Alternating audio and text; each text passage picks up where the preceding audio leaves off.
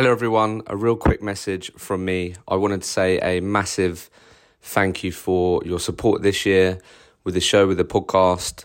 It means a lot and it enables us to continue to grow the show and make it even better. Like we did last year, what we're going to do over the next couple of days is give you a replay of the most listened to episodes, the top five.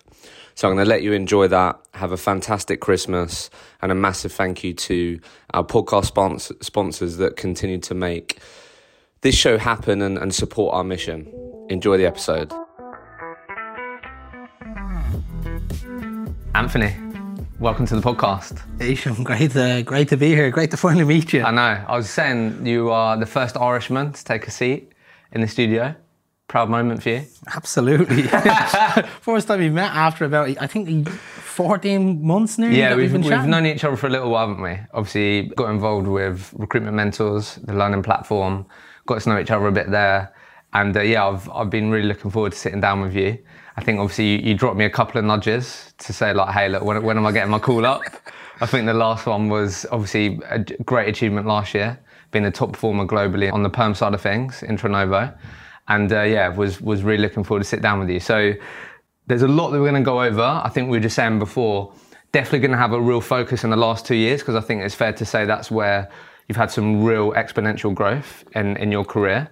But we'll touch on just early days, learnings, looking back, but we'll, we'll mainly focus on the last two years. So I guess where I always like to start is I'd love to get your thoughts on what you believe are the common characteristics and traits of a successful modern day recruiter in your view, and then we'll, we'll kick it off there. Good, yeah. I'll try and go for the ones that people don't generally give. You hmm. know, people will always tell you you got to be able to take the highs and the lows and, and come back at it. I'd actually say hard working. And I mean that because when you get like new jobs on and if you get a new job on at half five and if you're out the door at six o'clock and if it's an exclusive job or even if it's not an exclusive job, you're probably not going to fill it. You need to be able to put the hours in when necessary. Don't say it don't mean you have to do it every day. When it matters to be able to do it. And then I'm gonna say something that's I don't know a lot of people would say it, but I'd say courageousness Courageousness, courageousness in the sense that yeah do a podcast do a meetup do a blog do something different to get your name out there do the stuff that makes you uncomfortable to build your brand because i think that's that's a mixture of you know hard work and something older courageousness something a little bit newer I like that. So work ethic, is that something that you believe you've always had? Something that you grew up with, you were surrounded by? that's all i have Really? Where that where's that come from? Do you know, I, I don't know. I think like I had my first job when I was 14 years old. Really? I worked in a nightclub, hanging up 14. In a cloakroom uh, for I worked there up until I was 22. Wow. But even in between then, I used to summer holidays work on a building site doing labour, and then other weekends my uncle's best friend owned his own his own clothing store, and I used to work on the shop floor while still being in the nightclub on weekends. Love that. So you've always, yeah, so you've worked from an early age. yeah, yeah. I love that. So if we just to touch on the, the sort of early days, when when would you say your career truly started then? Was it when you got into recruitment at S3? Was it before that? What, what would you say? Put it this way, I got into recruitment when I was 22. When I was 21, I got sacked from Nando's. so, You got sacked from Nando's, 21. Yeah, yeah, what for? What did you get sacked for? I gave my friends and family discount out to someone without, without management approval. So, so to say there was a career glow up after getting let go from Nando's wouldn't do it justice. I love that. Okay, cool. So there's always normally a story. How did you end up going from Nando's and that experience to, to working for S3? So I actually went from from Nando's. Uh, I was trying to find jobs, and I spent actually my last bit of money to try and get interviews everywhere. Uh, I'm getting a suit, and I was getting off. I was, couldn't get an interview because I was young, no education. Like I've used call it, I think it's a GCSEs. Yeah. I failed those. Dropped out of community college. Yeah. I got sacked from Nando's. Pretty unemployable at that at the age of 21, and then uh, I got a job in a call center Okay.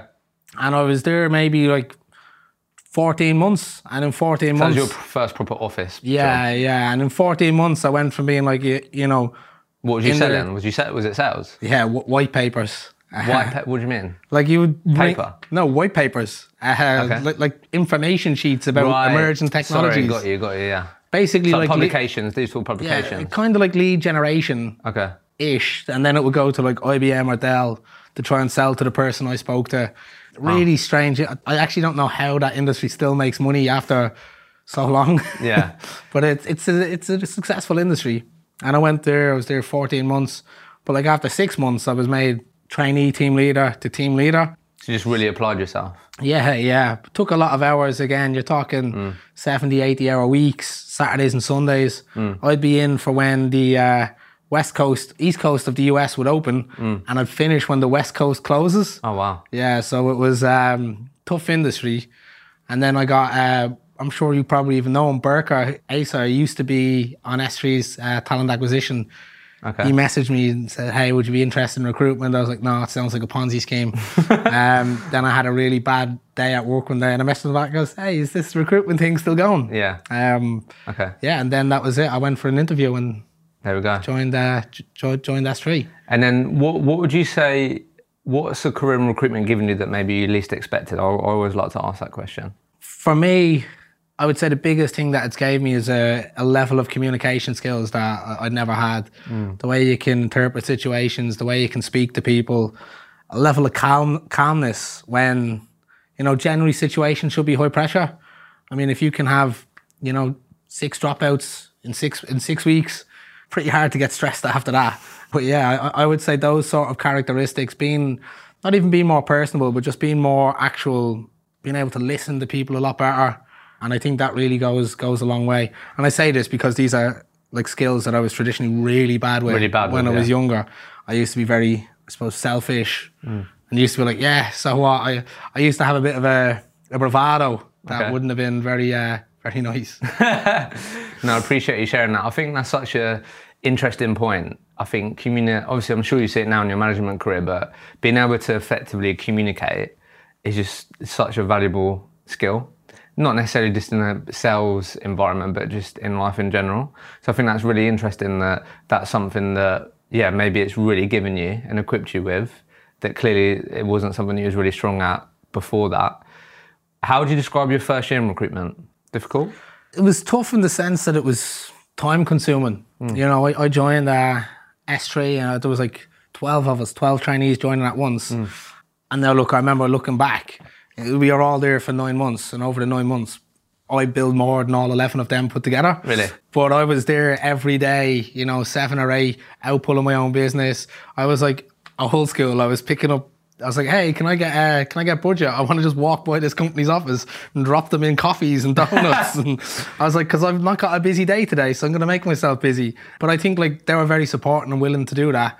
But I mean, other than that, I mean, I would say I would say I really enjoyed it. Yeah, So just uh, found yourself in an environment where basically if you really applied yourself, you got rewarded. yeah, yeah. I think normally if obviously you're doing the right things and learning from maybe challenges, mistakes. But a lot of people say who've who I've had on here that were part of that S3 culture for a period really talk highly of the training, the development. Curious, like what would you say you sort of still live by now or use today that maybe you learned really early on in your recruitment career out of interest? Yeah, a couple of things. It would be that one as well. Having a reason to drop into someone, you can't speak to them and you're somehow passing their office. Have a reason to drop in. Something that I was that was really helpful. I think it was Rachel Kelly that showed me this really well. Ra- Rachel Kelly was probably the best mentor I've had when it came to learning in computer futures. This is at S3, right? S, yeah, S3. She's been there like 18 years. Uh, she's won like top biller UK and Ireland for, say, like 14 of those 18 years. Wow. Un- unbelievable. She was the .NET market in Ireland. Rachel, if you're listening, we need to get her on the pod. She has that. She has that like down. Down, It's, it's yeah. worth- Okay. I wouldn't even bother setting up in a, a competition really? against her. Yeah. Okay, so she was a great mentor for you. Yeah, yeah. Even so much to like, um, if you were to work very close to her clients, she would make sure that you're working to her standard. Okay. Very specifically. The way, maybe it was just the way I took it, you know, she, she'd be very brutally honest in what you've done bad and then very complimentary in what you've done well. And then she'd split the difference and like, this is what you're doing well, this is what you're doing bad.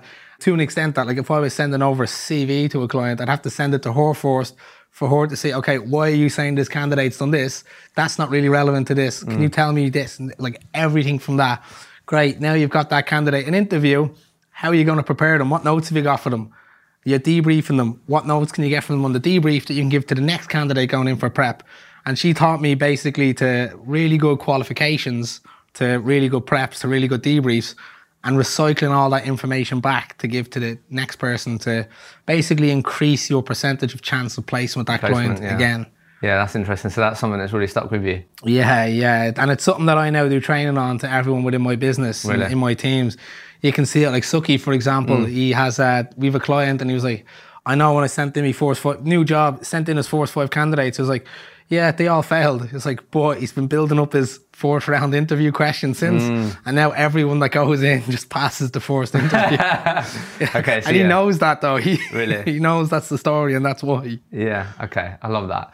So obviously we touched on, I guess, a bit early days. I guess, like obviously I was, saying earlier, a couple of sort of achievements tonight before we move in, on to the last two years. From what I remember, obviously was at S3 for nearly three years, right? Yeah. Like you said, joined in, in a group of people. But one of the things that you had in your LinkedIn profile was, yeah, was in the, the top two, top three consultant S3 UK Ireland one year in 2017.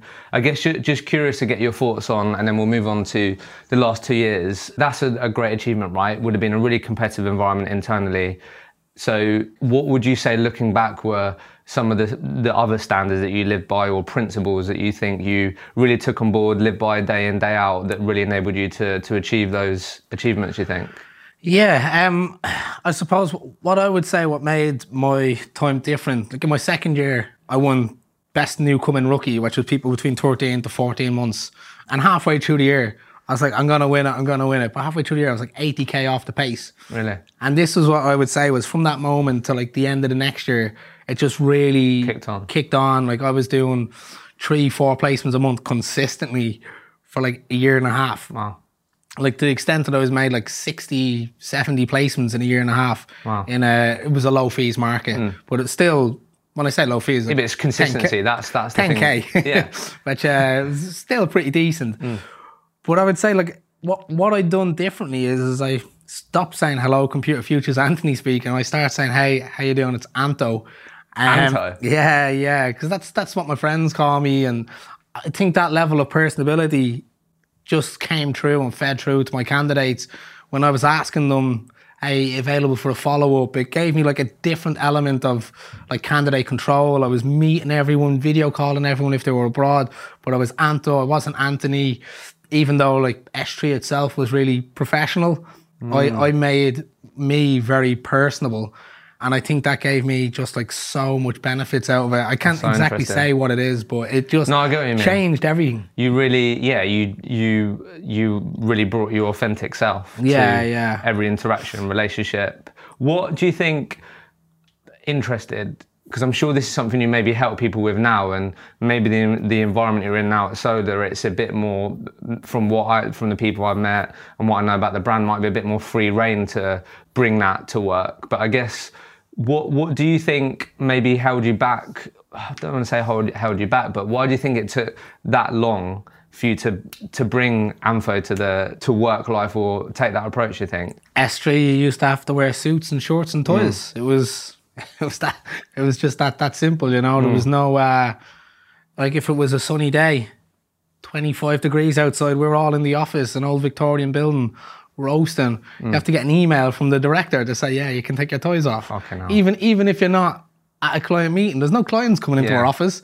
It's just 50 people on one Yeah. floor, you know. So I think that comes back to courageousness, right? That you use, use courageousness to. I'm assuming you didn't go in there walking with flip flops and shorts, but like you you made the decision was like, you know what, I'm gonna really bring myself to work and be myself. And you then obviously saw the rewards of that. People bought into you, that authentic authenticity. Yeah, I, I find that so interesting. So let, let's talk about the, the last two years then, because we're, we're saying just to frame this up, obviously an amazing achievement last year, 2021 obviously top perm consultant across the group. I mean, there's there's a good amount of people that's against, right? Yeah, yeah. Yeah. Do you know exactly? 4,000 I think it was, isn't it? Really? Okay. Love that. So let's just let's just frame this up because I think obviously you were saying to me it was your best year, right? Best year billings wise. What what did you finish last year on billings Uh, it was like 610, 612. and that's best year you've ever had. Yeah. And obviously, the, the important context here for people listening is that's also a period where at this beginning of the year, you it was just it was just you. and then by the end of the year, you was at six people. You was a billing in a billing manager role, six people in your team, and then you now got eight people in your team in the middle of obviously the this 2022. Yeah, I think I think the thing I like about it the most though is six months before me joining, the Soda had never touched an AI or data client in Germany ever. So there was zero candidates and zero clients and zero businesses mm. from the day I started. yeah, that's nuts. Is that so, you should be proud of that. Very proud of it. Yeah. Let's unpack this then. So I guess why don't we first start then, I guess, towards the beginning. And with what you just shared there, why don't we just talk a bit about what was the game plan? Like, what was the game plan for you to, to go to the German market, do those particular niches that you were going to focus on? What what was the, the approach that gave you confidence that it was going to work or things were going to work? Like, talk to us about the, the early period and what, what the game plan was. This podcast is proudly partnered with the award winning Sourcebreaker. Now, I think it's safe to say that right now the market is crazy. Continue to hear people saying, never seen the market like it. And I continue to speak to recruiters who are inundated with jobs, which is why I'm not surprised that the number one word that I'm always hearing at the moment is automation. And if you're looking at how you can enable your teams to spend more time on what they're brilliant at, building relationships, speaking to people, then you need to look at Sourcebreaker. It's helped countless recruitment companies scale more quickly, enable their younger recruits and their rookies to get better more quickly and automate a whole lot of the the work that a lot of recruiters are probably not so good at and the work that that maybe they don't enjoy as much because you listen to this podcast, you're going to be able to get an exclusive discount on the Sourcebreaker product. So if you have not already, get a demo booked in with Sourcebreaker. Use the link in the show notes. You will not regret it. If you're thinking about that word automation in 2022, you need to consider Sourcebreaker. When I was joining initially, I was telling Dave, Ash, and Ollie, yeah, I'm going to do data and AI, which obviously is a big part Yeah, of big. any A lot business. goes into that. You know, it's a big pillar. They're like, we can build this out, mm. can make a lot of placements here. And then like a week in, or like three or four days in, I goes, no, I've, I've changed my mind. Can I do computer vision? so someone turned around. I was like, "What the fuck is computer vision?" I was like, "Oh, it's self-driving cars, self-checkouts, all video-related, mm. camera-based technology." Ollie just said, "He was like, I've no idea what it is, but if you think it can work, uh, I'll, I'll back you. Just go ahead and do it." So I spent two weeks without picking up the phone. Two Just- weeks without picking up the phone. just adding contacts and businesses to try and understand who was the companies that hired Hmm. computer vision where were they and then how can i start to make connections with them So did all the legwork of like the market mapping basically. yeah yeah yeah And just quickly on that, because this is really common. Like, if if I was in your team tomorrow and we identified like a particular niche, what does market mapping actually mean? Is it that I'm just going on LinkedIn, I'm looking at all the companies that have this certain technology or certain thing that I'm going to be focusing on. Then I'm going to add the hiring managers. Then I'm going to be trying to grow my network of candidates. Like, what what does that marking? What, do you actually do in that market mapping period? well i guess that's exactly it you want to find out exactly every single company and what technologies they use like i was going through just searching computer vision berlin going through every single linkedin search page Hmm. Looking for candidates who had just computer vision in it to see what companies they were at because some companies could be like four people big. Right. in computer vision they're all startups. Mm. So you'd have to just find out who had computer vision engineers mm. because if you look at it now there's probably like over the last 90 days 400 computer vision jobs posted on linkedin. Yes, it's growing. and half of them are probably from like big companies like facebook. So you mm. take all them away about 50 so you weren't building a market looking Right. for looking for open jobs. You were being very proactive in, in who you can get on.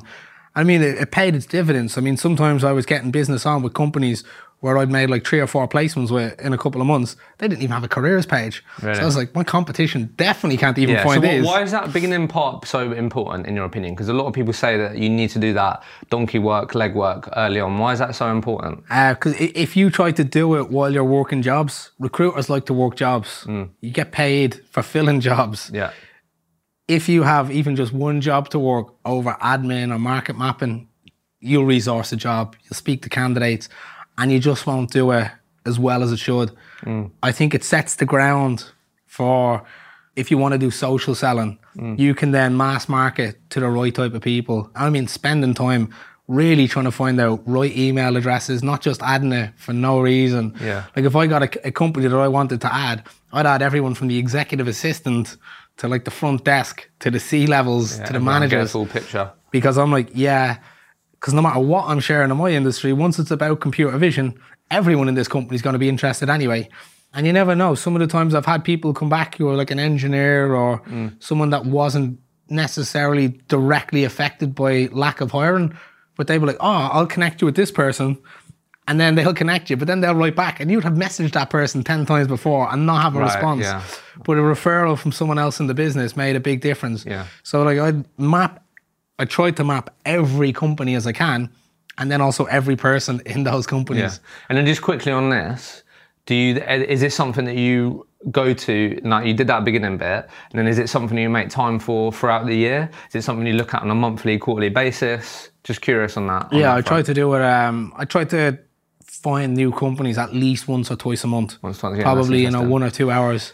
And then I know because cause we know a bit about each other. I know like you're so passionate about this the niche piece, right? And and being known for something and having a real focus, which you're talking about there. J- just really quickly before we go into the sort of strategies and what's worked and, and challenges.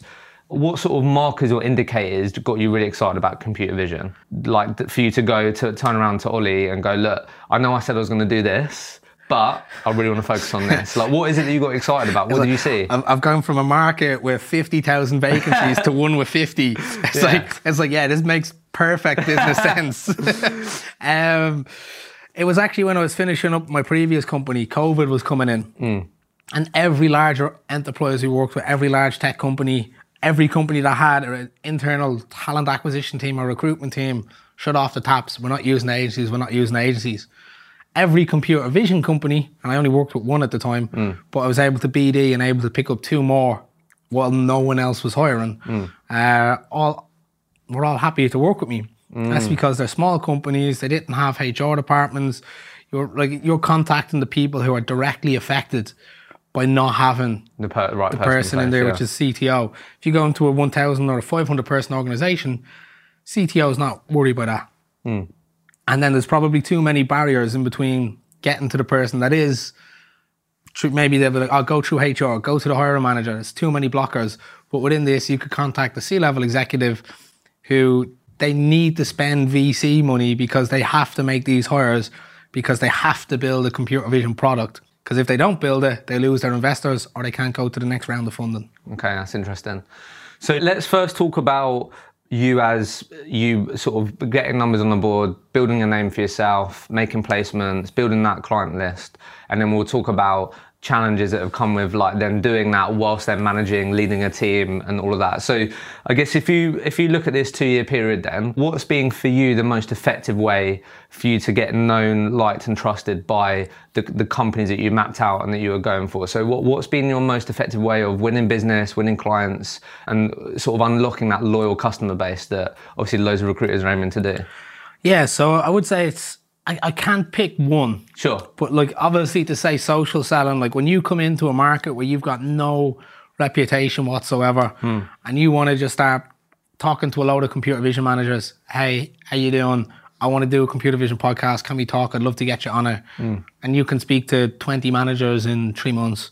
That's 20 actual relationships that you can try and leverage into business. Mm-hmm. You do an event, you can do the same thing. But then after you've made a couple of placements and you've got a decent little book there, you can start literally just picking up the phone. Hey, I see you're still advertising this job. Can I help you? No. Why not? it's like, why not? I know that there's not that many people doing my mm. market. I'm like, who he is using? What's going on? I was mm. like, I can send you over letters, letters of recommendation. I'm working with like some companies of, like the guy, I'm working with the company of the guy who created computer vision. Oh, wow. He's now got a new startup in Berlin and I'm hiring for them. I just name drop him in. It's like, if he's working with me, why won't you? Yeah, yeah. But then, yeah, there's a difference. I can use that to like maybe like a HR, a line manager, and then you know maybe next week I'm like, oh, I didn't like that. I'll ask him if you want to come to my event. oh, I didn't come back. I'll ask him if you want to come to my podcast. hey, here's this cool blog I wrote. Yeah. just something all the time, and I just make it that. Uh, it was again a big reason why I picked the niche market. I'd say there's probably 500 companies in the whole of Germany that I can contact or that would actually hire in my space. So I'm probably targeting to hit them with some kind of CV content or information, probably four to six times per month. Mm. So And it's all relevant. Yeah, yeah. So ju- ju- just to break that down a bit, because you mentioned social selling, right? So, like you said, I think that that's the key part to take away from that. There's like, if you're listening to this and you're relying on one method, one approach for you to grow your sort of loyal customer base, you're going to struggle, right? And, that, and I feel like that's what that's what you're saying here. So, like, just talk talk to us through like what are some of the, the multiple ways that you would view help you grow that loyal customer base. So you said obviously a podcast, something that you started. You got an events event like events that you run. You mentioned like blogs, actual industry content, and then you said CVs. So like, just I guess just talk us a bit about that high level and on the different ways and why that is important, and then we'll move move on because I think that's the key learning for people. So podcasts again. I mean, if you can come across and do and deliver a very good podcast with someone technical, CTO, line manager, you're going to come across as their go-to guy, mm. you know, or, or, or girl, whatever it's going to be. Next time they have a vacancy, they'll come back to you. Yeah. I mean, those can be the longer term games. You, you know, you can check them out. They don't have vacancies. You can ask them how the hiring is. You can always have them conversations. But I would say 80 to 90% of the time, they'll ask you two weeks before they know they have a vacancy, hey, do you have any idea what salary I should be paying? Or if this was to come out, would you be able to help us? of course I would. Mm-hmm. and then it's the same with the events, but the events obviously is very much they can be quite hard because they're trying to get people in from speakers Yeah. or from an event host on, yeah. into like conversion. But when it happens, you actually have a very little one to one time with them. But it can always be used as another one. Hey, let's do the event, but let's book a meeting up after. Let's see how everything went, and then you can look to convert it then. And then information CVs, they're like a little bit more quicker wins. Sometimes you don't get the long term relationship out of them that you want. Sometimes they can be a quick a quick snatch deal, even though you know you could do a lot more with them. Some people are just interested in a, in a quick placement, and that's all they want you for. Yeah, But I guess it's I guess it's about having having different arrows for your bow, uh, different weapons that you can use depending on on who it's going to be that you're working with. Yeah, and like you said, that enables you to build a short-term relationship, short-term opportunities, long-term opportunities. So I guess th- this was something that, and I know again something that we spoke about just on the on this topic, and it's something also that Ollie dropped me a note about as well. So I think, and this is what we spoke about. So I think when I spoke to a few of your colleagues, they all sort of spoke really highly of you in the sense of like your approach to business development. And I think that the, the overarching thing that I took and when we sort of prepared for this was this sort of combining social selling, modern approach with old school methods, right? And I know we're talking about talking a bit about this now, but I guess how would you sum up or describe that you use things like podcasts, meetups, modern approaches combined with old school, getting on the phone, making things happen? Like how how would you describe that you you combine those? Yeah, um, I mean, look, it gives you a fantastic reputation when you pick up the phone to someone who is a computer vision manager or someone who hires in computer vision. When they look at your LinkedIn, like my LinkedIn looks pretty, pretty decent. Hmm. You know, you can see it's very well accomplished. You can see the recommendations of ex guests. You can see lists and lists of people that have been there. I think it creates like people seeing your face either at a meetup at an event, people hearing your voice at a podcast reduces you being a stranger calling them for that first time. Hmm. You know, whereas every other time you're just that same old recruiter trying to send them a CV, trying to make a placement and trying to leave them. Whereas these people have probably heard, seen, spoken, seen like so many things five or six times before. And I think that's a, a nice way to get in and get some long term business. But then there's obviously, you know, some people are not interested in these podcasts and meetups. They're the people that, you know, you sometimes you just have to make those calls to pretty sure that like I don't let people say that they won't speak to me. If they say they're not interested in working with me as a recruiter, I'm like, that's fine. I goes, what about coming to one of my events or, or, or mm. my on my podcast? It's like these are very relevant to you in your industry. As a minimum, have, have you considered looking at these? I've never heard of them. Oh, cool. Why not? Yeah. It's like I know I know everything that's going on in your space in Germany. This is what I do. I share this information. Why, why don't you want to know what's going on? And then from them, nearly going to hang up the phone to us like, what do you mean? what is it that you do actually? and then it's Okay. it's great. So you know, I, I'm not afraid to to get told no for for anything hmm. because if someone says no for working, I'm like, oh great, fall back. About this? Yeah. What about this? So it sounds like you've been really proactive. You're picking up the phone. Okay, cool, got it. So I, want to segue into your leadership journey because I know that's really challenging for people, and it seems like obviously you've you've made that a success. But I guess before I do, I was going to ask you about like your day plan and how you approach that because people always love that. But you know what? Actually, let's do that when we're also talking about you managing and leading people because I think that that would be really interesting for people and like how you were able to build that whilst also growing your team and how you how you manage that. So we'll, we'll touch on that. But I guess look, we've we've kept it quite positive. What, what would you say last year as you were growing your team? What what was the most difficult part about it? About sort of keeping that performance high obviously making you could probably sense that you was on track to have like a really good year but then you wanted to grow your team get the right people in what were the, the maybe the challenges last year that maybe you least expected or came with that transition to management this podcast is proudly partnered with Vincere. Now, you should know by now that they are on the quest and their vision and mission is to be and become the operating system for growing recruitment companies? Well, you may or may not have seen, but I'm here to tell you that they've recently added another fantastic piece of kit to their overall amazing system. It's called Vinio. You can probably guess what it is. A lot of you, and for the last two or so years, have probably accelerated your use of video. So, having a tool which is seamlessly in your uh, CRM, what you use every day to prospect candidates, prospect clients, to use video in, in your interview process. It's just going to make your life a whole lot easier.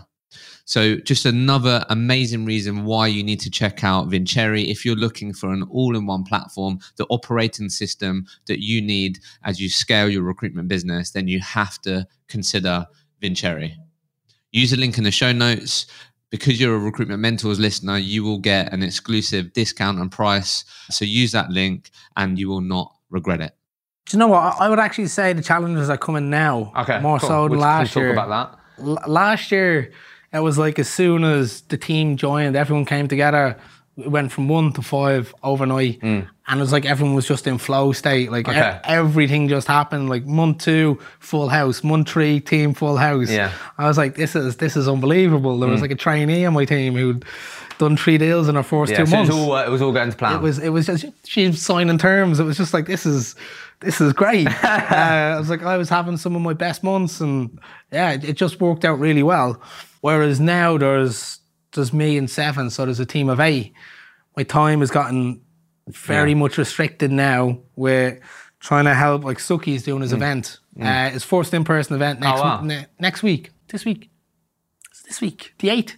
It is. Yeah, it's this yeah. week. Yeah, yeah. So Suki's doing his first event, so I'm going over for his event, mm. and then two weeks I'm back over for my event. So I'm finding that juggling all of that. It's a lot of overcommitment and then trying to make sure I have enough time for everyone, and I mean, having enough time for five people when a lot of the time you were able to be remote working anyway.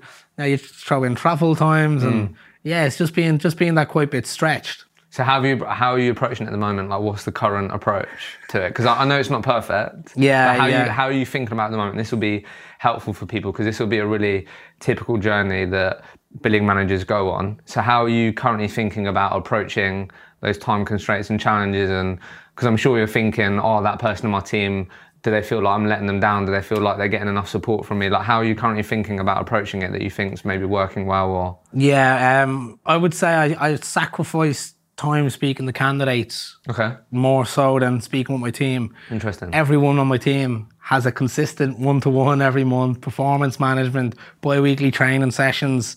I speak to everyone on the team at least once, at least. Sometimes it might just be a 30 minute session, but mm. you know, some people are in the team now one year. That's that's all they need. That's mm. all they want. They might just want to rant to you for 30 minutes. Yeah. Uh, there could be people on the team that want or need that little bit more support.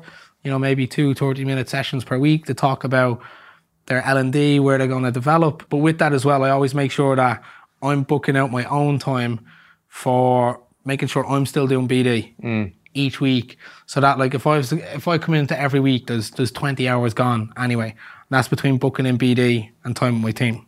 That's interesting because it's it's it's nice with a niche market because also I'm like if I if I get a computer vision job on next week, I'll have 12 candidates in 24 hours and that's unheard of in that market. Um, so I think choosing that niche has allowed me to be able to spend less time with candidates. It, it's kind of like a Java developer. You either do Java or you don't.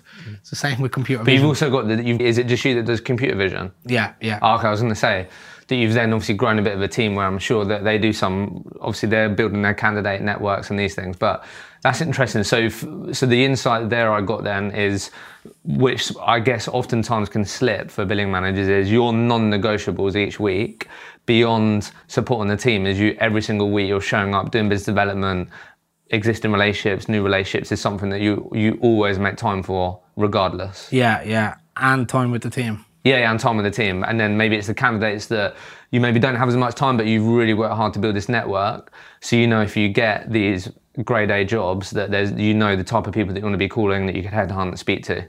Sometimes it's easier to win a new business to get five CVs, five existing CVs to that, mm. than get five new candidates for one existing job. What about what skill sets have has Anthony had to develop on this journey so far? What have you had to get better at? What things have you had to learn the hard way when it comes to management? Um, I would say, like it's the it's the doing and the following up. Okay. Um, not, not even that. It's the the process behind it. Mm. Something that Ollie Perry is actually amazing at, and I've tried to replicate as much as I can.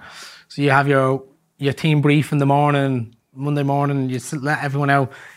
You tell everyone this is what we agreed on. Here's our objectives. Here's our goals. Here's our actions. We'll catch up these on these on Wednesday. Let's see how everyone's doing on Wednesday. And then on Wednesday, you can link back to the email that you sent on Monday. Hey, how are you getting on based on everything we agreed on? And then again, same on Friday, and then reset in between. So what are you doing? Just the email Monday and then no follow up?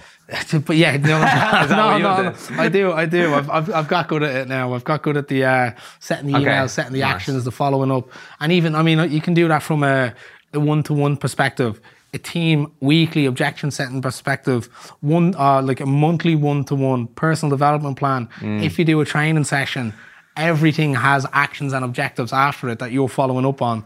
Whereas previously, I would have just been like, "Yeah, here's our meeting, fine, go on." Not know like and that, we that- that- That, was just it, you know. Yeah. Um, so the follow up and the process is something you've worked really hard on. yeah, yeah. So have you had to become a lot more organised?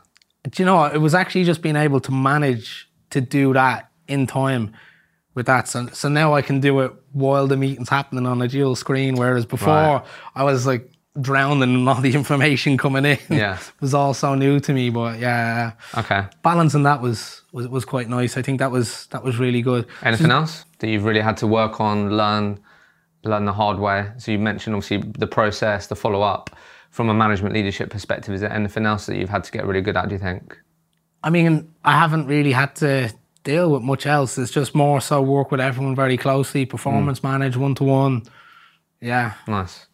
So I think this is we spoke about this, but this is something also Ollie mentioned. You mentioned it to me around Ollie really feels like you've done a really good job of creating like a mini culture in your team.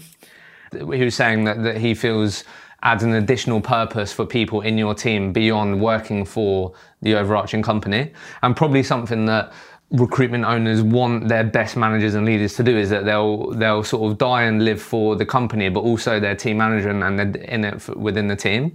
So I think obviously you mentioned to me before we uh, called right that your team's called the the Cream team, right? Team Cream. Team Cream, Team right? Cream, the yeah. cream rises to the top. Team cream rises to the top. Obviously Irish. What, what's Guinness. the idea behind this? I know you had a bit of a philosophy around it, but why, why have you really intentionally built this mini culture and really tried to get people even further bought into what you guys are trying to build as a collective within the within the business? I can't remember the book exactly it was in, but it was definitely one of the management framework books. And Yeah. as I was saying, it was about I can't even remember the coach now, but it was England's most successful Olympics coach.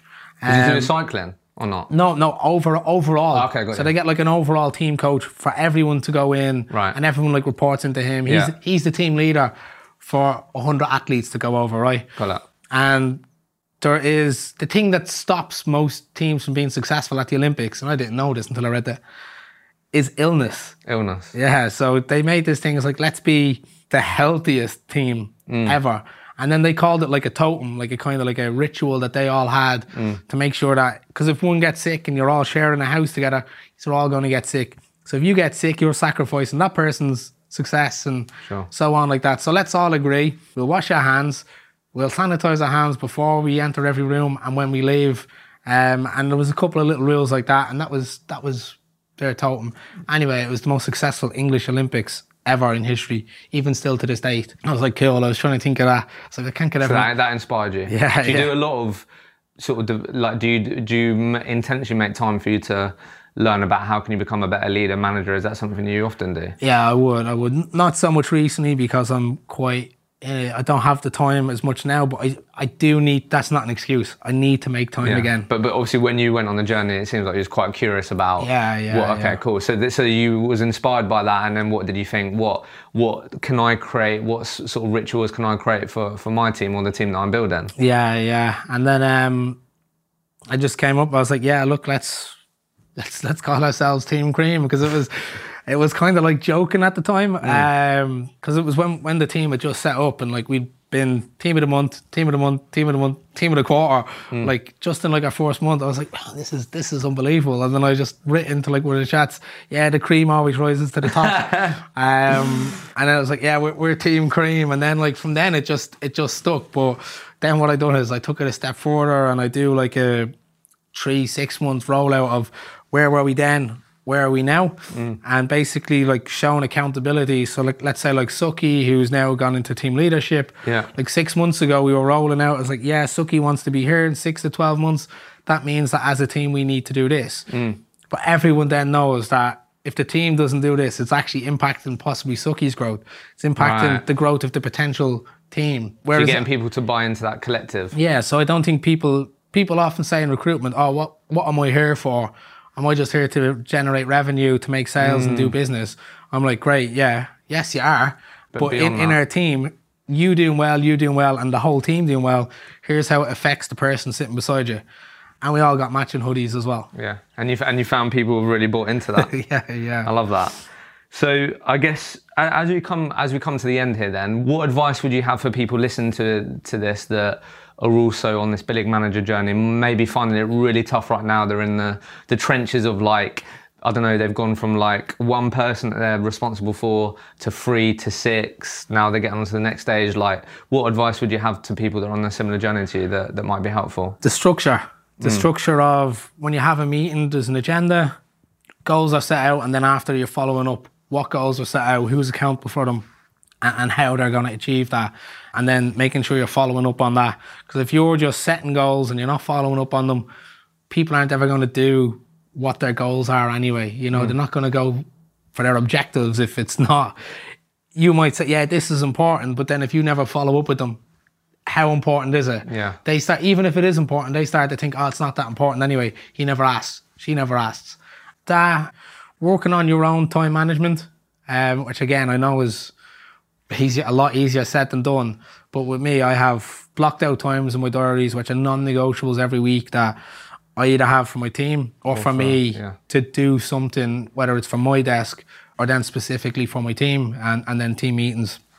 So let's just, as you mentioned that, let, let's just break down what, what a typical day looks like for you then as, as Anthony, the manager in a growing team, and then we'll, we'll wrap up. What, what does a typical day look like then? It's it's more so typical week. Okay, cool. let's do Um, that. Let's do that. So let's say if I say typical week, uh, I'll have week start of the week objective setting, midweek catch up, Friday end of the week done. So that's like team time. That's team time. Group group team calls. Yeah. There is then individual time for every single person on the team. Mm-hmm. Your thirty minute sessions, probably six to eight of those per week minimum. Yeah. Maybe even a Is little that bit at the more. beginning of the week, end of the week? Um, mix, mix, Mix, Monday, okay. Tuesday, Thursday. Okay. Trying to mix it up so I still have good availability in core hours for myself, so I'm not Sure. So unavailable. you've got yeah the objective setting, the follow up, the sort of wrap up the end of the week with the team group stuff. Then you've got individual time, thirty minute sessions with the team. Then what else? Do you have any other team Uh, to, or? to try, no, that, that would be it. Unless there's stuff coming up, unless it's uh, every second week, there's a team cream bi-weekly training session. team cream like that. Uh, yeah, bi- week, okay. bi-weekly session. And how long's that? Uh, that would be 45 minutes. What over lunch uh, on a typical Um, day? End of the day on a Wednesday. Okay, and that would be a topic that the team give to me. It's like, what do you want to know about? Whether it's interview preparation, debriefs, Hmm. Just maybe current challenges that are going through, things that they're interested in. yeah, closing technique, stuff like Love that. that. So every other week you've got a team cream training session, non-negotiable as well. Yeah, Love yeah. that. And then I've got my management calls that I'd have. So there might be two or three of those per week, maybe an hour or two. And then I do my traditional recruitment stuff that I, again, even though I tell everyone to do it, there's not a lot of people so you still see doing it. Four hours of outbound BD every week, two hours of candidate regens every week. Regens or something. Yeah, it's just regenerating candidates that Okay. are old on the database. Candidates I might have spoke to two years ago. Yeah, available Mm. What's now. going on? Yeah. So Yeah, four four hours outbound client development. And two hours outbound uh, candidate development. Don't know what leads you get out of it. Mm. Yeah. Someone you might have placed or someone you might have not placed is now a hiring manager. I mean, it's, or they, even, even better yet, they're available. Love that. so and then any other non-negotiables like activities? So you've Um, got four hours of that, two hours of that. Is there anything else, or is that it? That would be it. You know, the rest of the time is what I'd use for sourcing, Mm. maybe, uh, you know, calls with new candidates. Yeah, I love that. I love the non-negotiables around that. Thanks for sharing that. So I guess to, to wrap up then, what obviously we're halfway through this year. What what have you got top of mind? What are you thinking about that is going to make sure that the cream rises to the top again at the end of this year? Yeah, yeah. I'm uh, I'm actually in the process of, of trying to place a whole team of nine people that were made redundant, Oh wow. um, which would be unbelievable. Yeah. So if I do that, I'll be very happy. But uh, by the end of the year, ideally, I'd have like you know setting up in new regions, Munich, Switzerland. Mm. This way, we can really, I guess, the word land and expand. Yeah. You know, we've got a successful team in Berlin. Uh, so And yeah. you're all based in Ireland, aren't you? Your team uh, or two, not? two in London, five in Dublin. Okay. Yeah. Um, in terms of that, think we're going to be looking at a Berlin office in Q1 next year. But yeah, just really looking at growth, getting in that second line of leadership. So Suki obviously Mm. coming in. If I had my way, I'd get one more team lead. Mm. Um, again, that would be fantastic for me because then I can spend more time with Suki, a new team lead, everyone, yeah. and then with more people, maybe let Suki manage two or three people. But Mm. when it really comes to performance manage, I can help out with that. But And then how are we looking your own performance wise? We're going to top last year. I, I, I think so. I'm Really? Gonna, I'm gonna, On track? I'm, I'm gonna aim for it. I'm not on track, but this month I'm gonna Feeling good. I'm gonna have a, a six figure month this month. Yeah. Okay. I love it. Anthony, it's been an absolute pleasure. Legend, mate. Well done on making it to the very end of the episode. I hope you enjoyed it. Done my very best to try and level up this podcast that will hopefully mean that you can take even more learnings from these conversations and apply it to your own recruitment career. Like always, if there are any particular topics that you would love me to cover with future guests, then please get in touch with me. The best place to reach me is on LinkedIn. Send me a message. What would you love me to cover with future guests? If you have enjoyed the podcast, then it would be amazing if you could leave a honest review in your favorite podcast streaming platform. That will simply mean that we're able to reach more people with this podcast. I hope you enjoyed it and don't forget to subscribe completely free on your favorite podcast streaming platforms and we'll be back next week with a new episode of the Recruitment Mentors podcast.